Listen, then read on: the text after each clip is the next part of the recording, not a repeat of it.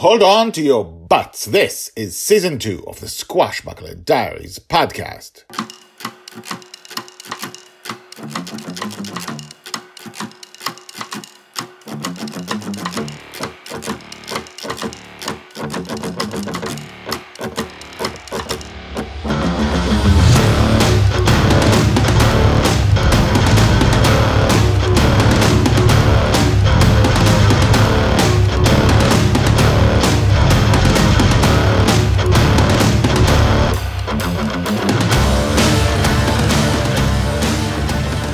Welcome back. My name is Guy Hasson, and you are listening to the Squashbuckler Diaries podcast, the daily podcast about Joy Shelley, the girl who lives in dreams. This is the biggest story you'll ever hear in your life. And today, well, Charlie's come back, and he wants to try again because last time he was so afraid falling off the flying elephant into Bonny's Revenge's deck high in the sky. He woke up from being so freaking scared. I know when uh, when I was a kid, I used to dream that I was falling from uh, the tallest, the highest building in the city, uh, which at the time was the highest building in the country, and just falling. And before I hit the ground, I woke up, and that's the same thing. I borrow from real life. So let's see what happens today to Charlie, Joy, and Justin's plan. Season 2, episode 283. Girls, part 5.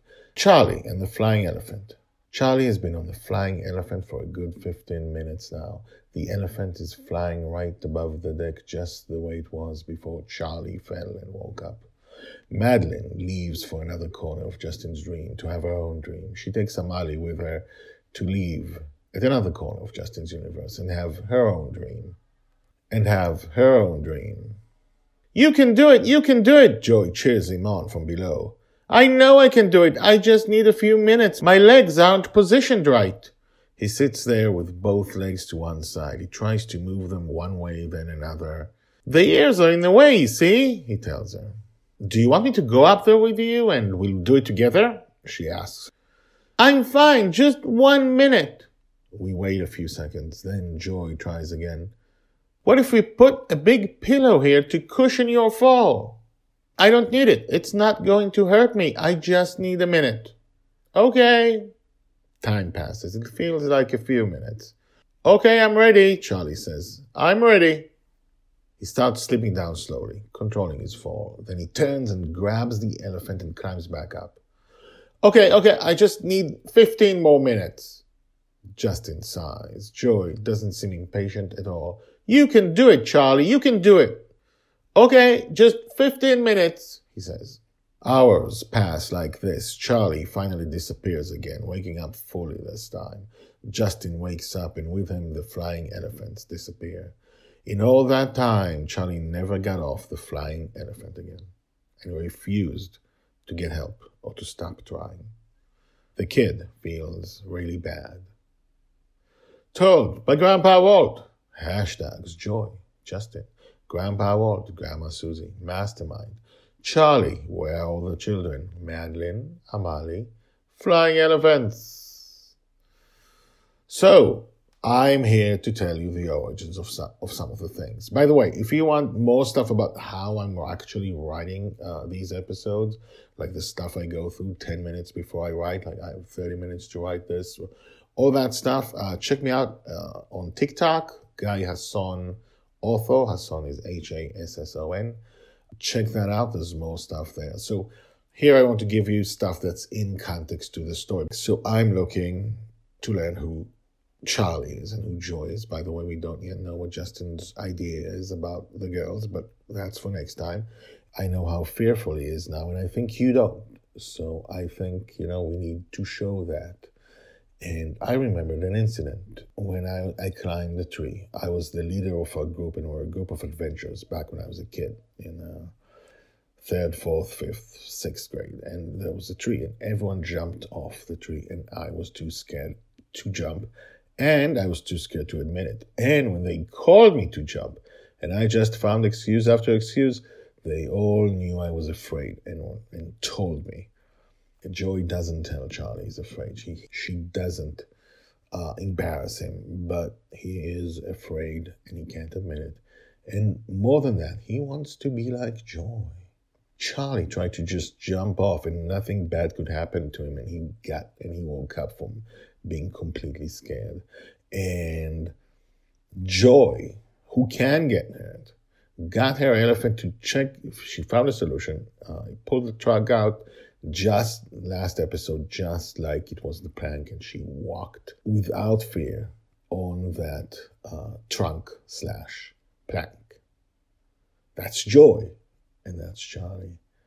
And he feels he's not as good as her, and he wants to be. Like I said, ripples through Joy's life and ripples through Charlie's life. And we get to see it. So come back next time. We will continue this. Uh, this storyline because at the end of the day, it's about Joy meeting girls her age, and uh, and we haven't done that yet. So we will get to it. So come back for that. Email me what you think about this episode, guyhasson at gmail.com. That's G-Y-H-A-S-S-O-N at gmail.com. Subscribe if you haven't told your friends about the Squashbuckler Diaries. Tell your friends, please. And now, if you want more context about what the Squashbuckler Diaries are, listen to the credit lists. Credits.